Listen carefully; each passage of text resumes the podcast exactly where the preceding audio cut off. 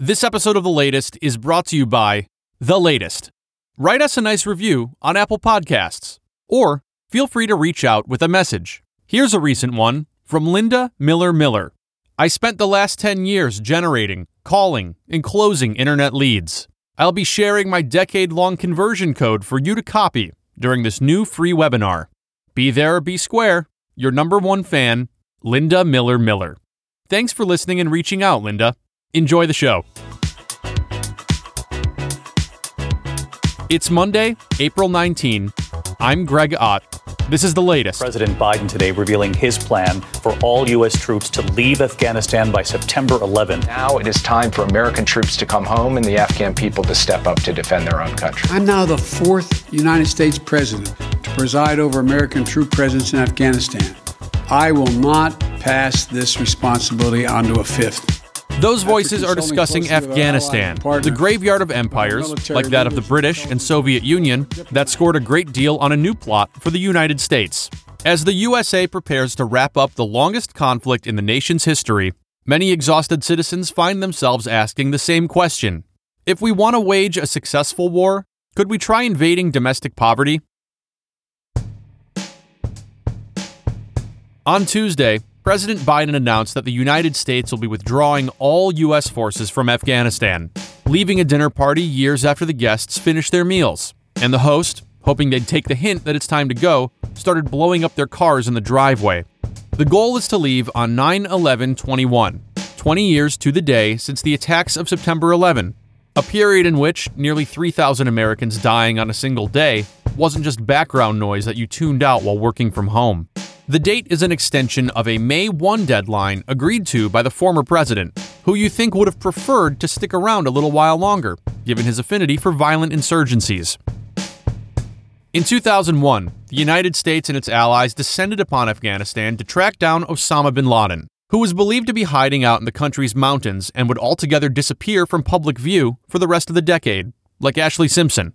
After bin Laden was killed in 2011 and dumped into the ocean like an empty 2 liter bottle, the USA and NATO members began to draw down forces in the country as they continued to fight the Taliban, a group of religious fundamentalists that make Pat Robertson look like Dan Savage.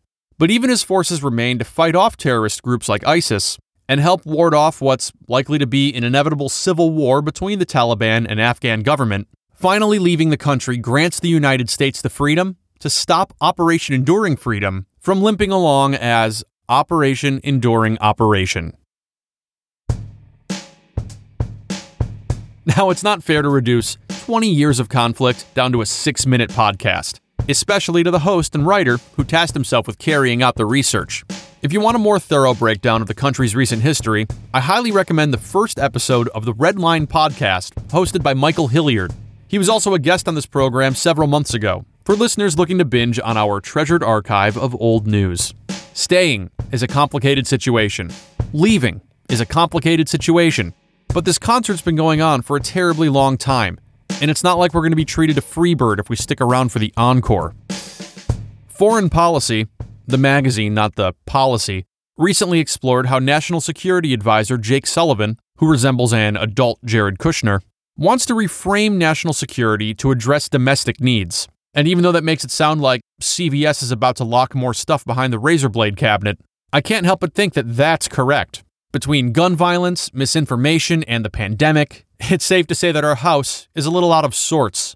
Police officers entrusted to protect and serve are murdering 13 year old boys and mistaking Glocks for tasers. Yet legislatures across the country are preoccupied with regulating which basketball team a teen that identifies as a girl should be allowed to play for. I don't have an immediate worry of being attacked by a foreign jihadist, but I do have a persistent fear of being blown away by a local jihadist for having made the mistake of walking into the wrong staples at the wrong time for a ream of printer paper. Those soldiers we've been sending into conflict since UPN was on the air, they're twice as likely to die from an opioid overdose than the average UPN viewer ever was. Thank you for your service. And if you're the type of person who's worried about the risks posed by a corrupt theocracy usurping power from a fragile democratic institution, you could always stop supporting the GOP. I don't want any part of the world to return to being a safe haven for terrorists, any more than I want McDonald's to resurrect the McRib. But after two decades of drone strikes, IEDs, and 24 different versions of Call of Duty, not including the expansion packs, it's high time we stop focusing on the weapons of war in the hands of trained soldiers fighting terror cells abroad and start focusing on the weapons of war in the hands of incels at home. And now it's time for the OJ Simpson Twitter update. Hey, Twitter world. Hey, Twitter world. Hey, Twitter world. This is me, yours truly. Yours truly. My guest today is vacation planner Hollina Ung.